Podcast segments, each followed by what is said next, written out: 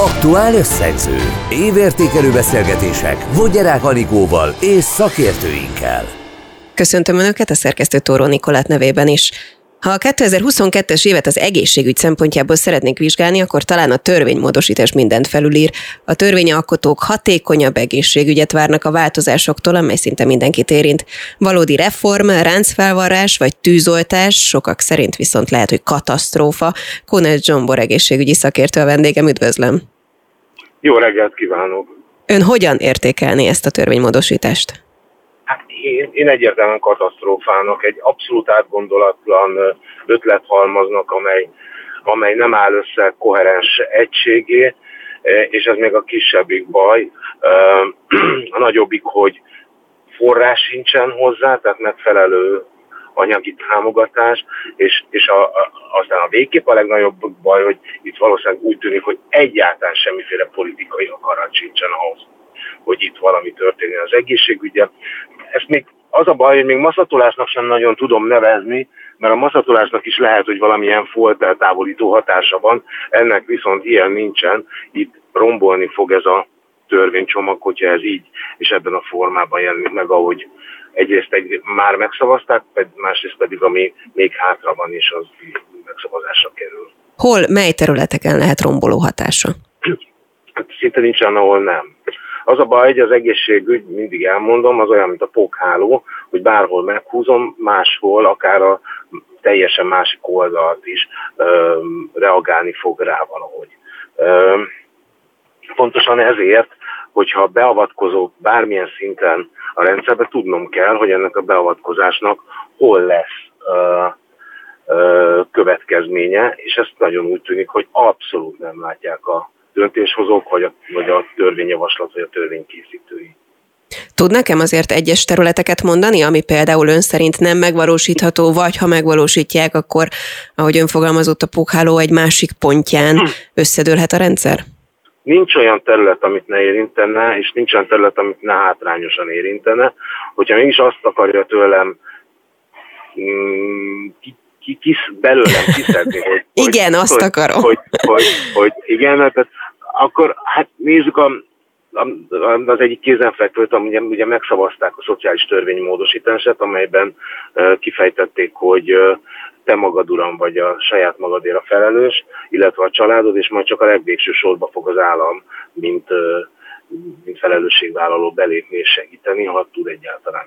Ez az egyik oldala már történt. A másik oldala, hogy ugyanakkor megszavazták azt, hogy a szociális ellátást, a krónikus szakápolást, azt kiszervezik gyakorlatilag a, a nem nagyon létező szociális ellátóhálózatba. Nincs is ilyen, ilyen, ilyen nevű államtitkár vagy miniszter a rendszerben, úgy hívják az itt, itt dolgozót, hogy, hogy nem is tudom, hogy hogy hívják. Gond, gondoskodásért felelős államtitkár, vagy valami nem emlékszem jelentéktelen, mint a személye is és a funkciója is jelentéktelen.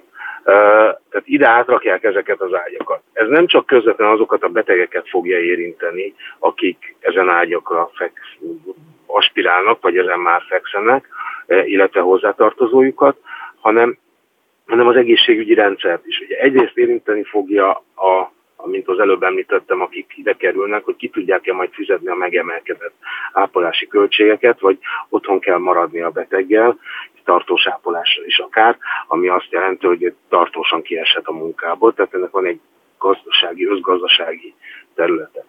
Az egészségügyi területe pedig az, amiről, amiről mindig beszélek, hogy ez visszament, visszahat gyakorlatilag az akut ellátásra, mert egy idő után ezek, ezek a betegek, akik nem férnek bele ebbe a rendszerbe, vagy anyagi eszközhíján, vagy pedig nem, egyszerűen nincsen ágy, ezek a betegek valahogy be fognak kerülni, be fognak forogni, jó nagy részük a sürgősségi ellátásba, a sürgősségi ellátáson keresztül pedig az akut ellátásba, és akut ágyakon fognak feküdni. Tehát pontosan azt fogja megteremteni a törvény, amit meg akar ezzel előzni, pontosan azt fogja elősegíteni azt a káros gyakorlatot, hogy az akut ágyakon krónikus betegek fekszenek, és ezen krónikus betegek helyére újabb akut betegeket nem tudnak fölvenni.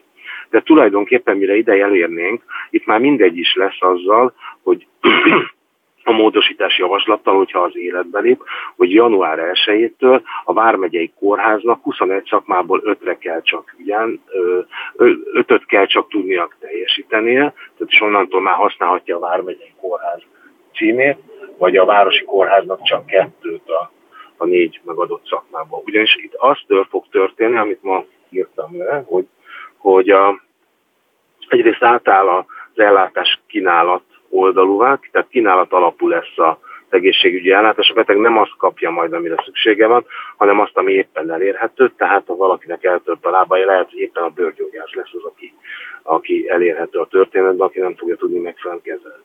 Ennél is nagyobb baj, hogy az akut ellátásban elnézést nem tette lehetővé, és nem kötelezte mondjuk a vármegyei, tehát a megyei szintű ellátóhelyeket arra, hogy legalább néhány olyan szakmában, amelynek sürgős időfaktora van, tehát ahol nagyon nem mindegy, hogy mennyi idő múlva kap a beteg ellátás, stroke, szívinfarktus, baleset vagy sebészeti megbetegedéset, ezekből kötelező legyen a megyékben ellátást nyújtani. Ez nem kötelező, ez azt jelenti, és például a baleseti sebészet az kifejezetten a traumatológia egy, egy, egy rosszul finanszírozott üzletág volt az egészségügyben, hogy ezektől megszabadulhatnak majd most a bármegyei kórházak, és azt jelenti, hogy ha valakit mondjuk baleset ér egy megyében, akkor még az sem biztos, hogy a másik megyében vagy a másik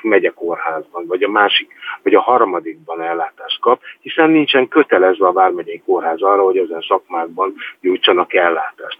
Gyakorlatilag azzal, amit most leír, az a a területi ellátási kötelezettséget felülírja, és csak arra az öt szakmára, amit a kórház vállal, arra terjeszti ki. Ez lehet, mondom, 21-ből bármelyik. Így majd a végén most ott, amit most látunk, nem kell majd magyarázkodni a szolnoki hetényi a kórháznak, hogy miért csak a hónap második felében lehet náluk. Holnap minden, minden, minden második nap lehet náluk szülni, vagy miért nincsen náluk stroke ellátás ha már a szülést, a szülészetet említi, ugye így évvégi sokkoló hír, hogy több helyen legutóbb a Szentesi szülészet jelentette be, hogy januártól leáll gyakorlatilag orvoshiány miatt. Itt megint arról van szó, hogy ugye sok olyan helyen próbálunk fenntartani szülészeti és nőgyógyászati ellátást, vagy osztályt, vagy szülét, szül, ahol, ahol, ahol, nem kellene, és, sok olyan, és így, így sok olyan helyre nem jut. Csak emlékezzünk vissza nyári példára, Szolnok mezőtúr, mezőtúron volt szülésznőgyógyász, igaz idős, akit át lehetett volna valahogy irányítani a szolnoki szülészetnőgyógyász, ahol nem volt elég szülésznőgyógyász, és a, a mezőtúron viszont nem volt intenzív terápiás szakorvos, aki altatott volna a, a, mondjuk a császármetszéshez, ami szólnokon meg mondjuk rendelkezésre állt, és így kaptunk két olyan kórházat, ahol itt az egyik, ott a másik hiányzott, és két diszfunkcionális intézmény. Ahelyett, hogy ebből egyet raknánk mezőtőri kórházra, és az ottani szülészetre, az égvilágon valószínűleg semmi szükség, mert, mert, mert azt a heti két-három szülést, amit még, ta, még annyi sincsen, ami ott szóba jöhet, az, az inkább azt gondolom, hogy, hogy, hogy, hogy hosszú távon veszélyezteti a betegellátást, mint segít, hiszen szülni ott szüljenek a nők is, ahol ennek megfelelő gyakorlata, napi gyakorlata van. Az orvos. Szóval ezt, ezt, ezt, bocsánat, mert még közvágtam, hogy ezt azért a, a társadalomnak is meg kell érnie, és meg föl kell fognia azt, hogy valóban elképzelhető, hogy bizonyos ellátásért távolabb kell utazni, de ez, ez az ellátás, ez egy biztonságosabb ellátást fog nyújtani. Mert e, itt való, valóban ezelékekben mérhető a, a szülésnél a, a bekövetkezett nem kívánt események kockázata, de akinél ez bekövetkezik, ott ez százszázalékos történet, tehát én azt gondolom, hogy megéri bizonyos, bizonyos területekben centralizálni a dolgot. De az, amit most csinálnak, hogy megyei szinten centralizálnak, ez nem fog működni, mert kicsi kis területre, és nem független a centralizálás. Az orvoshiányra az egyik válasza ennek a törvénymódosító csomagnak ugye az lenne, amit nagy vitát kavart az elmúlt időszakban, hogy havi 20 órányi állami intézményben töltött munkára köteleznék az egyébként magánellátásban dolgozó orvosokat. Ez, ez megint csak nonsens, ugye, mert mert, mert mindezzel egy olyan szerződésformát is szeretnének rájuk kényszeríteni, amit nem írnak alá, és azt gondolom, hogy ez már kényszerítésnek a BTK-s cselekményét is ki skippeli uh, azzal, hogy, hogy olyan szerződést próbálnak valakivel kötelező jelleggel aláíratni, hiszen ha meg akarja, meg kívánja tartani a működési engedélyt, akkor a tervezet szerint így tudja csak, ami, amit egyébként nem kíván. De ezen felül gondolkodjunk egy kicsit racionálisabban. Nem azt csinálja az állam, amit kellene tennie, hogy rendben, itt nekem hiányom van, például látjuk szülésznőgyógyászból, hiszen ők elmenekültek a, a, a szolgálati jogviszony előtt, ami pontosan ez a, ez a törvényjavaslat, amit most ön említett, ez azt mutatja, hogy ez a szolgálati jogviszony törvény ez megbukott, hiszen több kárt okozott, mint amennyi hasznot hajtott, hiszen elmenekültek előle az emberek. Tehát kevés a szülésznői erre mi lenne egy helyes reakció egy piac alapú társadalomban, azt, hogy akkor megpróbálok olyan körülményeket teremteni, hogy legyen több szülésznőgyógyász, egyrészt megpróbálok magasabb fizetést biztosítani, akár hiány szakmákban megpróbálok, és itt most felejtsük el, hogy kapott az orvos társadalom egy viszonylag jelentős béremelést, ha nem elég, és én, én nekem meg kell vásárolnom a, a, ezt a szolgáltatást, akkor meg kell vásárolnom, és nem bekényszerítenem ezekbe a körökbe, a, vagy bekényszeríteni az állami ellátásba, mert az nem tud működni. És mindjárt elmondom azt is, hogy miért nem. Ha megvásárolom, akkor nyilvánvalóan megvásárolom a munkaerőt, és a munkaerő fölött az alatt az idő alatt, amit megvásároltam, én fogok rendelkezni. Így viszont a következő fog történni. Bekényszeríti az állami ellátásba a szülésznőgyógyást, tegyük föl, aki egyébként ebben az esetben a magánellátásból fog ennyi óra számban hiányozni, hiszen ott nem fogja fogadni azokat a betegeket, akik kimenekültek szintén az állami ellátásból, magánellátásból, és inkább saját zsebből fizetik ki. Másrészt milyen és munkában tudja ezt megtenni az állami ellátásban. Tegyük föl, hogy egy egy olyan, olyan emberű vezünk, aki nem azt fogja tenni, hogy 20 óra alatt, 20-20 nap alatt bemegy egy órára kávézni, hanem azt mondja, hogy akkor ő ezt komolyan veszi, és ők megpróbál valamit tenni. Igen ám, de havi 20 óra munkaidő alatt gyakorlatilag a kilincset sem ismeri meg, hogy melyik ajtón kell bemenni. A rendszert nem fogja ismerni, mindig változó körülmények között kell dolgozni, a mindig változó szak, szak, szak, szakembergárdába, szóval ez rendkívül káros lesz a végén a betegek számára. Hiány lesz a magánellátásnál is, és hiány lesz az állami ellátásnál is, hiszen valószínűleg miután egy kényszerből dolgoznak ott egy, egy, egy, egy robot alatt, nem várható el az a munkateljesítmény, mint amit egy tisztességes fizetéssel meg tudok vásárolni. A helyzetet nehezíti, hogy a Magyar Orvosi Kamara felmérése szerint 4500 orvos nyilatkozott arról, hogy hajlandó letétbe helyezni a felmondását, hogyha ezt a törvényt bevezetik. Ön szerint milyen következményei lehetnek januártól ennek a törvénymódosításnak? Én elmondtam az, el, az előbb ezeket, vázoltam, hogy, hogy mi lesz a vármegyei kórházaknak a következménye, mi lesz a, a de tovább fog romlani, és további esetleges lesz a, a, a, az ellátás. Simán elképzelhető az, hogy tényleg egy adott intézmény nem fog tudni majd baleseti sebészeti ellátást nyújtani, vagy akut, olyan akut ellátást, amit, amit most még igen, és, és ez a betegek életébe kerül. Ez benne van bőven a pakliban. Az a szakértők között nem vita, és kíváncsi vagyok az ön véleményére is, hogy ráfér egy reform az egészségügyre. Milyen irányba kellett volna ezt kezdeni, ön szerint? Persze, hogy ráfér egy reform, csak akkor ez, ez, ez, elmondom, hogy mi kell ahhoz, hogy egyáltalán elkezdhessünk abban gondolkodni, hogy reform. Szükség van egy erős politikai akaratra, arra, hogy reform, reformról beszéljünk. Utána szükség van egy erős anyagi akaratra arra, hogy szükség, szükség van reformra, tehát egy nagyon erős finanszírozásra, hiszen az átállást és ez jelent adott intézmény, intézmény bővítéseket, akár új intézmények építését, mások bezárását is, de ez az átállás bizony nagyon-nagyon sokba fog kerülni, tehát körülbelül még, még egyszer annyiban, mint az egészségügyre költött ö, jelenlegi ö, összeg, tehát egy nyugodtan lehet egy, egy 1500-3000 milliárd forint közötti összegről beszélni, akkor, amikor ezt az átállás finanszírozását kell végig gondolni. Tehát kell egy nagyon erős finanszírozási hajlandóság ehhez, kell egy nagyon erős és nagyon jó kommunikáció mindenhez, hogy ez, ezt végig lehessen, egyáltalán lehessen erről beszélni.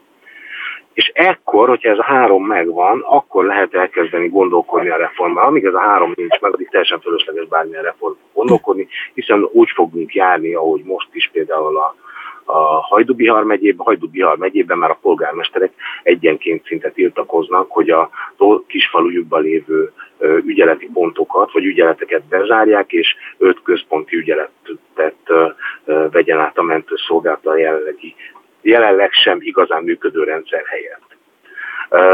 Szóval itt, itt nem, nem lehet ezt a három kérdést megkerülni, és nem lehet ezt a három kérdést megúszni, akkor lehet elkezdeni bármiről beszélni. Itt kell kezdeni, addig nincs értelme semmit csinálni. Mit jelent az erős politikai akarat, hogyha nem azt, ami egyébként most történik, hogy eldöntöm, így lesz, pont keresztül visszám, januártól ez van? Ó, hát azért ez nem teljesen így van, nem, nem biztos, hogy ennyire így lesz. Én nem érzem azt, hogy különösebben erős, er, tehát hogyha erős lenne a politika, én azt gondolom, hogy ez most így kapott a, az új államtitkár egy homokozót, hogy itt egy kicsit el, elbíbelődjön, tehát azért az látszik, hogy, hogy hogy nagyon erős lépéseket, például, ahogy ebben az anyagban szerepel, kórházat nem zárunk be. Tehát, tehát nagyon erős lépésekre nem, nem, nem kapott felhatalmazást. Mondom még egyszer, nem lehet egészségügyi reformot így csinálni, és nem lehet úgy csinálni, hogy kijelentem, hogy kórházat nem zárunk be, mert bizony be kell zárni kórházat, néhány helyen. Azt, hogy melyiket, azt én nem tudom ennek megmondani, ezt meg kell vizsgálni egy megfelelő hatástanulmány alapján és egy csomó kórházat át kell alakítani más típusú ellátó egységé. Hát ebben az esetben, hogyha idáig eljutunk, hogy ebbe beláll a politika, akkor lehet erős politikai akaratról beszélni. Itt most még, még ebben is maszatolás van, mert még az sem. Említette ugye a három tényező között, ugye az anyagi részt azt nyilván értjük, de a terveket is, hát itt hallottunk azért terveket az elmúlt időszakban mindenféle szuperkórházakról. Ezek akkor nem egyenlőek ezzel? Hát nem tudom, most arra gondol, amire már elköltöttek egy néhány milliárd forintot, és még egy tégladarabot se raktak le. Um, tehát nem, nem tudom, mire gondol. Hallottunk, csillagháborús terveket mindig lehet készíteni, mindig lehet hallani, azonban ez például ez a szuperkor, ez tökéletes, hogyha a, a budapesti új csúcskórházról beszél, amit a kormány szándékozott néhány évvel ezelőtt, tíz évvel ezelőtt megépíteni, és azóta sem történt el semmi. Ez is abszolút kiragadott a környezetéből, abszolút nem illeszkedik a környezet ellátási struktúrájába, és abszolút egy fölösleges gigaberuházás lett volna, ahol Mészáros Lőrinc betonparkját lehetett volna beleönteni. Semmi szükség nem lett volna erre, hiszen ott van tőle néhány kilométerre mondjuk a Tétényi kórház, amit fel lehetett volna, fel lehetne most is húzni egy ilyen, ilyen szintű ellátó intézményre, fel lehetne kvázi tőkésíteni mindenféle tekintetben, alkalmassá tenni, de ehelyett most abban gondolkodtak. Én, én értem, hogy vannak ilyen nagyon szép csillagháborús tervek, de ez kell humán erőforrás is, akik ezekbe be tud. Összességében hogyan látja 2022-ben a magyar egészségügy helyzetét, hogyha mondjuk egy 1-től 10-es mennyire vagyunk bajban skálán kellene helyezni, akkor hova pozícionálna? Hát az, az, én azt látom, hogy az alkalma, tehát a kásleri alkalmatlanságot felváltotta az inkompetencia, és az 1-től 10-es skálán én nem tudom, tehát nulla, mínusz 5. Nem, nem értéke, értékelhetetlen. Tehát nem, nem, nem, nem tudom értékelni, értékelhetetlen, nincs teljesítmény. Konet Zsombor, nagyon szépen köszönöm, hogy a rendelkezésünkre állt. Köszönöm, sokkal viszont várás. Aktuál összegző. Évértékelő beszélgetések Vogyerák Anikóval és szakértőinkkel. Több mint egy éve zajlik az egyeztetés az oktatásban. Értek-e el az idén eredményt a tanárok, és volt-e értelme a rég nem látott méretű sztrájkoknak, tüntetéseknek? Ezekről is beszélgetünk Ercse Krisztinával, aki oktatáskutató, a Civil Közoktatási Platform szóvivője. Köszöntöm. Jó napot kívánok! Hogyan értékeli ezt az évet? Kezdjünk talán ezzel. Hát azt hiszem, mint mint alapvetően egy, egy optimista ember, én nagyon-nagyon örülök neki, hogy a, a széles társadalom számára ennyire nyilvánvalóvá vált, hogy az oktatás helyzete tarthatatlan. nem teljesen gondolja mindenki pontosan ugyanazt adott esetben, mint a szakemberek, hogy milyen mélységű a dráma, és milyen nagyon nagy változtatásokra van szükség, de mindenki a saját bőrén érzi már függetlenül attól, hogy tanuló, szülő, pedagógus, valamilyen iskolai dolgozó, vagy csak közvetve rokonán keresztül, ismerősen keresztül érintett az oktatásban, hogy mekkora nagy a baj. Ez mindenképpen pozitív, ugyanakkor azt is lehet látni, hogy, hogy a kormányzati álláspont is borzasztóan karakteres, ha így lehet mondani.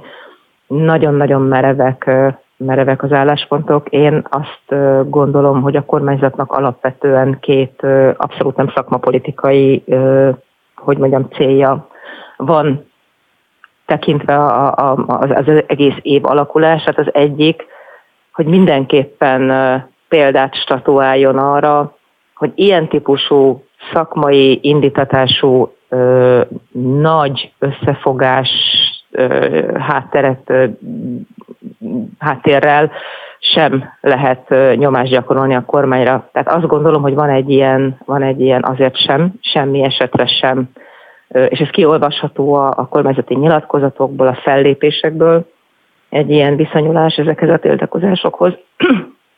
Másrészt pedig az is teljesen világos, hogy azokra a rendszer szintű alapvető változásokra, amelyekre szükség lenne, tehát minimum e, e, előfeltétele kellene, hogy legyen valóban egy, egy, egy pozitív, korszerű, előre mutató minőségi oktatás felé való elmozdulásnak, a kormányzatnak eszébe sincs ezeket a lépéseket megtenni.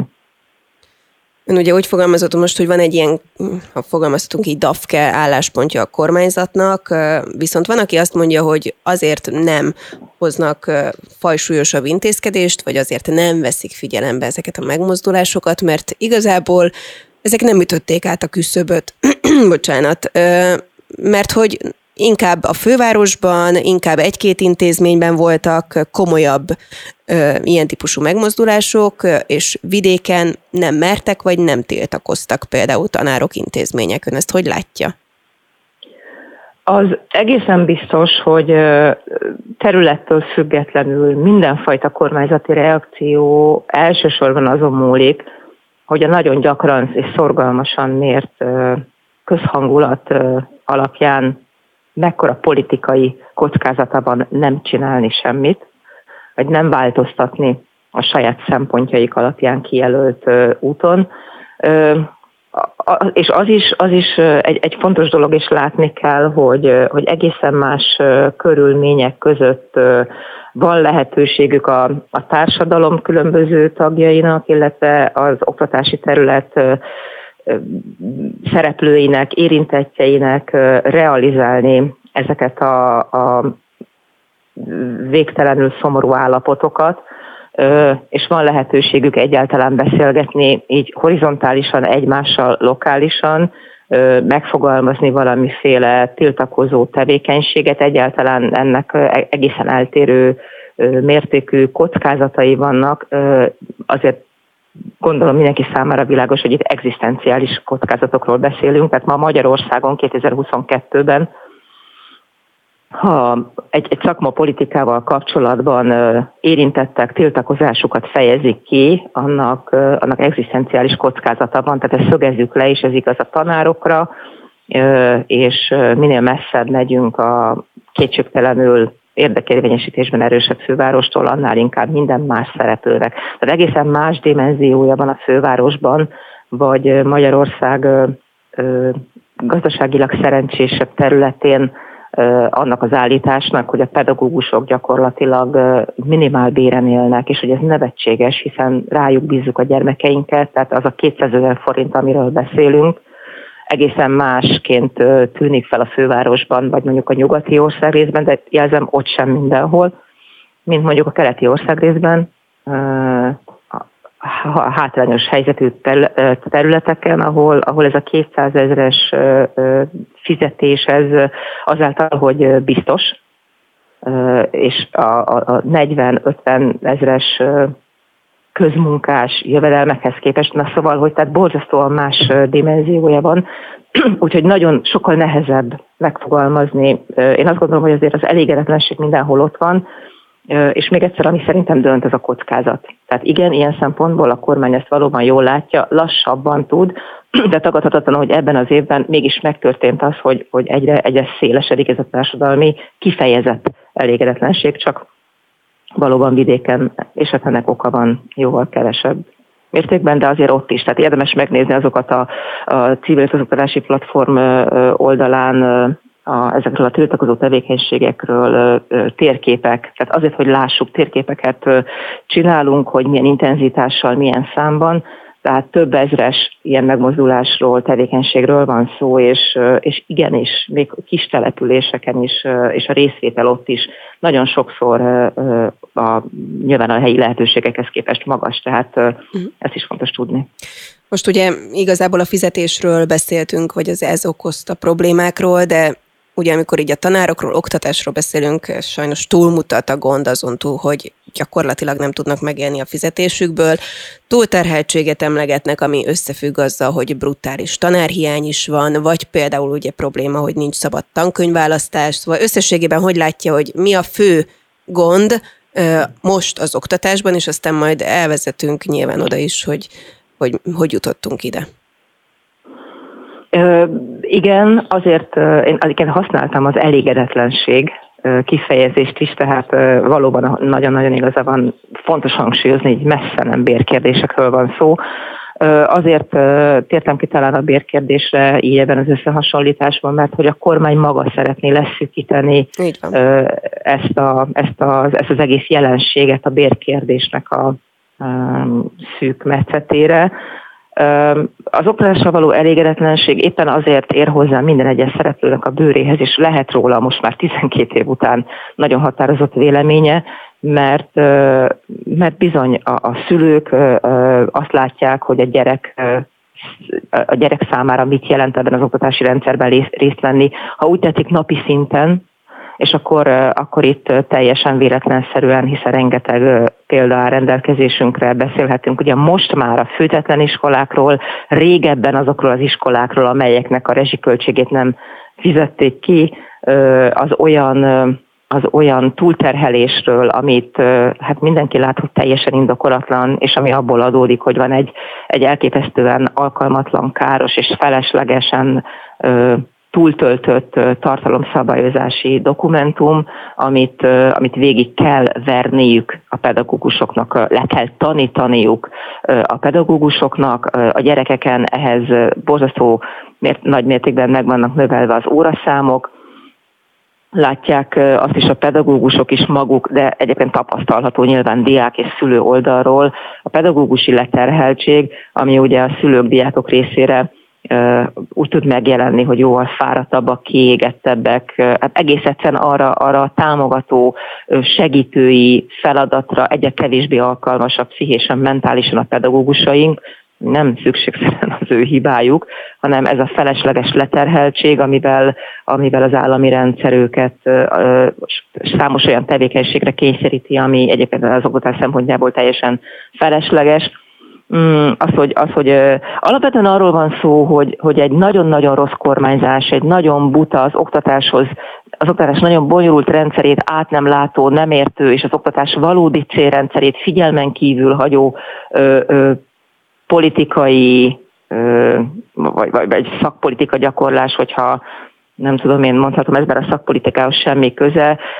Ennek a, ennek, a, ennek a rosszul működésnek a jeleit az állam olyan mértékig próbálja meg korrigálni ezeknek a szereplőknek a rovására, tehát például az, hogy a pedagógus hiány, amiről már nagyon régóta szó van, és kezelni kellett volna, tehát ez nem 2010-ben kezdődött ez a probléma, de kezelni kellett volna, de a kormányzati, az Orbán kormányok tevékenysége ezt csak fokozni tudta. Ezt maga a rendszer úgy próbálja meg korrigálni, hogy például rengeteg gyakornokot alkalmaz, a pályakezdőket túlterhelik, pedagógus végzettség nélkülieket alkalmaznak tanításra, nem adminisztrálják le a nem szakos teljesítéseket, vagy a, a, a túlmunkát, csoportokat vonnak össze, olyan csoportokat, amikről egyébként pedagógiai szempontú döntések alapján képeznek kislétszámú csoportokat, elmaradnak órák, tehát megpróbálják a, a, problémákat láthatatlanná tenni, és még egyszer mondom, ezeket az iskola szereplőinek a rovására, pedagógusok rovására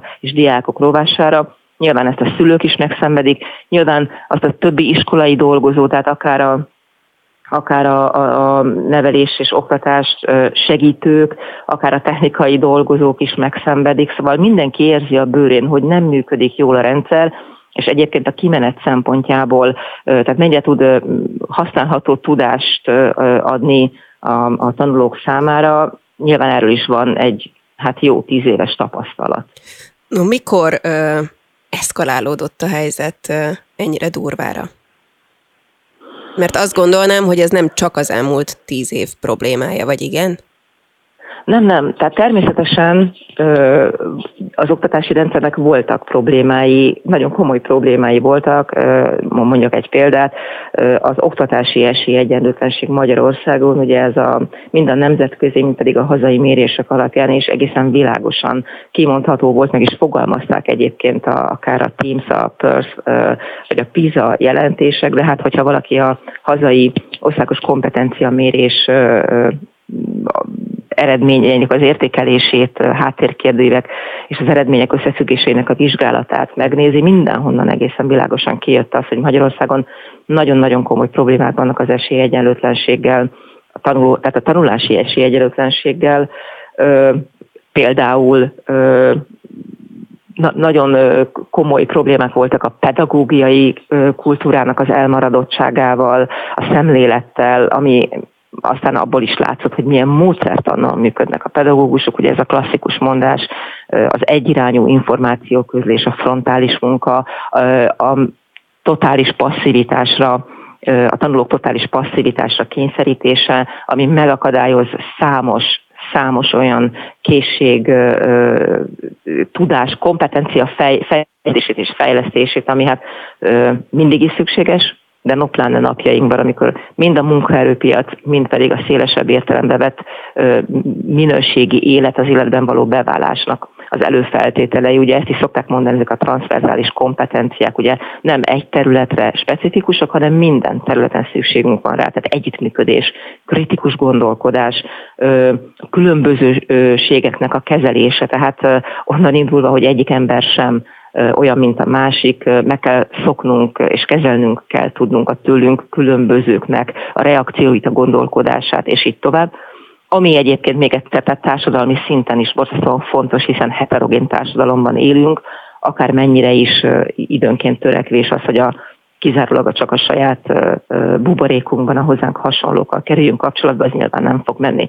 Tehát azért ezek nagyon-nagyon fontos és komoly problémák voltak 2010 előtt is, de még egyszer mondom, a mindenkori kormány és a mindenkori oktatás irányítás feladata az, hogy ezeket a problémákat kezelje. Az is egy probléma volt, tehát még egyszer, hogy lehetett látni, hogy a pedagógus hivatáscsoport az azért elég dinamikusan az előregedés felé tart, tehát gondoskodni kell arról, hogy a pálya vonzó legyen, kívülről és belülről is, tehát szakmailag kínáljon olyan típusú kihívásokat, illetve hát olyan életkörülményeket tudjon biztosítani, illetve az utánpótlásnak a, a pótlásáról is tehát, hogy semmi újat én most nem mondok, amit korábban már nem mondtak. Egész egyszerűen ezekkel a típusú problémákkal a kormányzat, az Orbán kormányzat nem foglalkozott az első lépései között volt az, hogy hatalomra került, hogy azokat a, a tudástermelő intézményi hátteret, amelyek a kutatásokkal a, a jó oktatáspolitikai döntéseket megalapozandó termékeket állítottak elő, tehát hogy egy, egy, egy jó, megfontolt, megalapozott kutatásokkal, hatástanulmányokkal alátámasztott döntéseket lehessen hozni.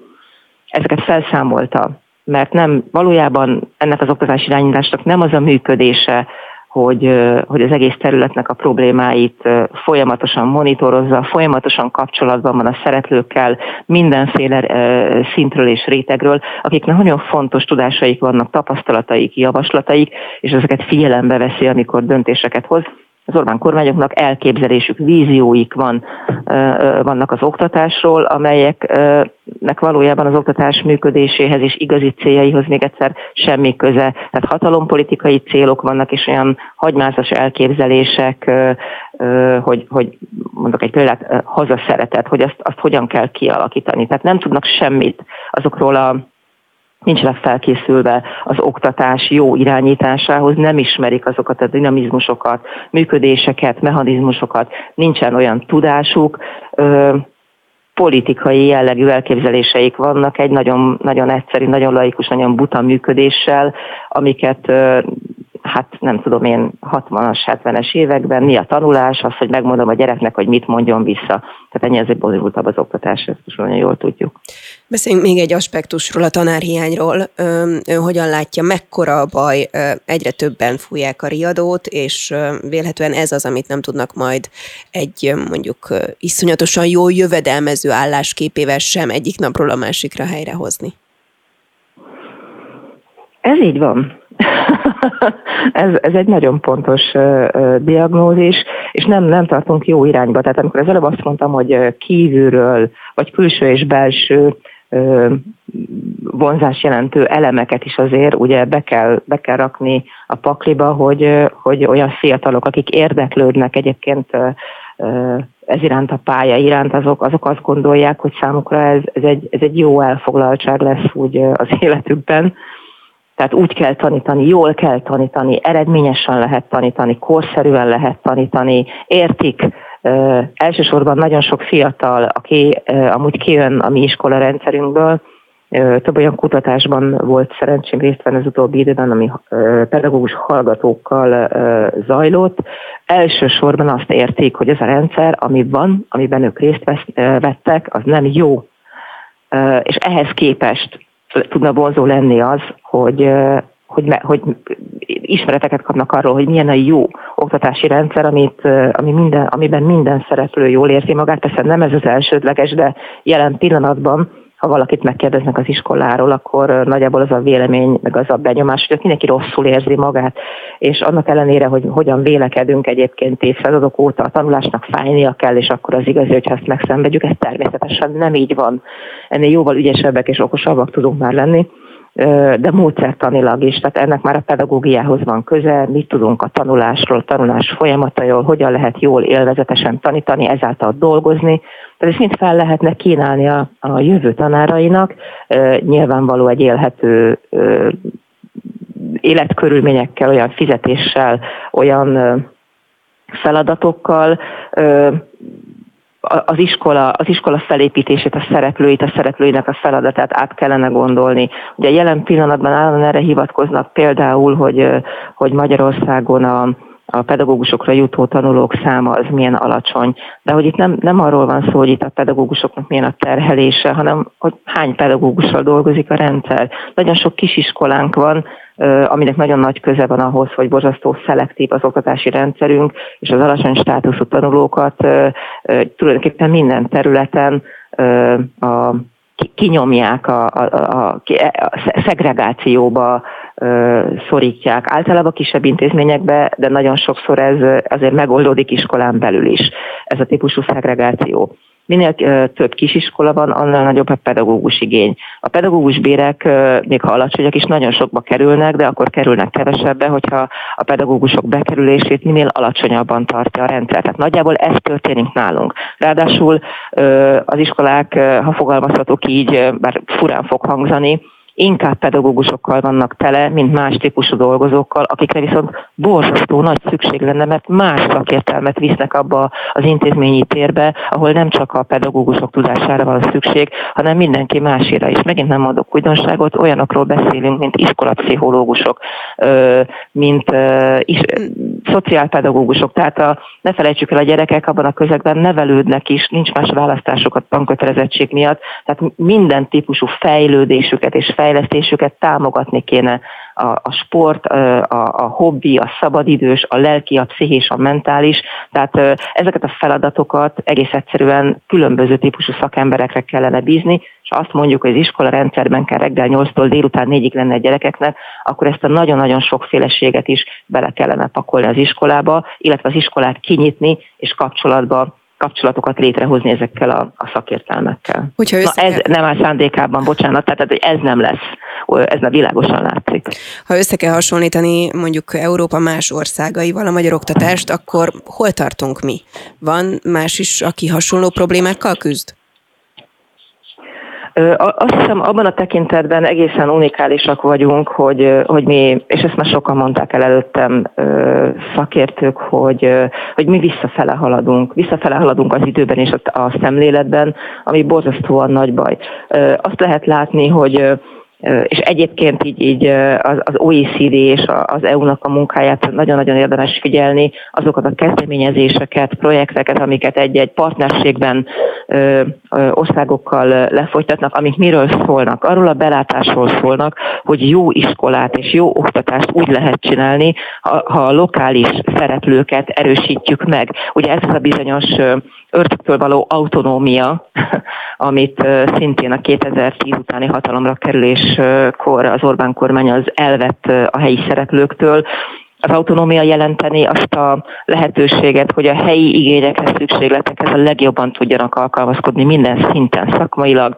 Nyilván a különböző szakmai megoldások azoknak anyagi vonzata is van, tehát, hogy ezeket a lokális szereplőket készítsék fel arra, hogy jól működjenek, olyan képességeket segítenek fejleszteni és fejlődni a helyi szereplőkben, amelyek, amelyek képessé teszik őket erre a, erre, erre a nagyon professzionális munkára, érzékelni a szükségleteket, felkészülni rá, olyan, olyan kapcsolatrendszereket kialakítani, horizontális kapcsolatrendszereket, amelyekről ma már nemzetközi térben evidencia, hogy, hogy az együttműködések, a tudásmegosztások azok, amik, amik egyre okosabbá tesznek minket Magyarországon, és ezeknek a horizontális kapcsolatoknak a kialakítása lenne jó, ha, ha megtörténne, hiszen minden egyes különböző projektben a résztvevő egyes iskolák kifejezik, hogy milyen jó volt például 2010 előtt, amikor ilyen hálózatokat ö, ö, tudtak létrehozni, és a, a, egy-egy projektnek az a leghasznosabb része számukra, amikor más iskolával tudnak beszélni. Erre lenne szükség, nem pedig központilag megmondani, hogy a kormányzat szerint, akit az oktatás nem is érdekel és nem is ért hozzá, mi lenne a feladat. No végszóra, és kérem, hogy nagyon picit tartsa távolabb majd a telefont. Jó. Hogyan értékeli 2022-t az oktatás szempontjából? Volt előrelépés? Volt, amit sikerült elérni? Vagy egy fekete év? 2022-t távolabbról nézve semmiképpen nem nevezném fekete évnek, nagyon fontos mérföldkőnek tartom, éppen azért tehát, mert, mert a társadalom egyre szélesebb rétegei, egyre több ember látja be a jelentőségét annak, hogy nem jó az oktatásunk, és ezen változtatni kell. Fekete év, nyilvánvaló, hogy, hogy vannak veszteségek, kifejezetten azoknak a, a tanároknak például, akiket, akiket kirúgtak a munkahelyükről. Ami szomorú, hogy ezekre a veszteségekre egy, egy demokráciában nem lenne szükség. Tehát az nem, nem elfogadható, hogy, hogy nem lehet szakmai, konstruktív párbeszédet folytatni, nem lehet megfogalmazni problémákat, hibákat, és nem lehet javaslatokat tenni. Én nagyon remélem, hogy 2023-ban akár a kormányzati hozzáállás is meg tud változni, mert mert annak ellenére, hogy a kormányzat megpróbált terelni és relativizálni, tehát a 10%-okkal lerendezni ezt az egész oktatási rendszer problémájának a kérdését, ez, ez elfogadhatatlan. Viszont szükségünk van arra, hogy minél előbb a felelős hatalom belássa azt, hogy, hogy valódi és érdemi lépésekre van szükség, ami pedig nem megy másként, mint hogy valóban is őszintén szembenézni a problémákkal, ennek nagyon nagy részét a résztvevőktől, az érintettektől ö, fogják tudni meghallani, és egy, egy, egy oktatás fókuszú koncepciót kidolgozni. Egyébként ilyen koncepciók rendelkezésre is állnak szakmai megalapozottan. Itt egy abszolút kormányzati nyitásra lenne szükség az erő hangsúlyozása és demonstrálása helyett. Ercse Krisztina oktatáskutató, a Civil Közoktatási Platform szóvivője. Nagyon szépen köszönöm, hogy a rendelkezésünkre állt. Én is köszönöm.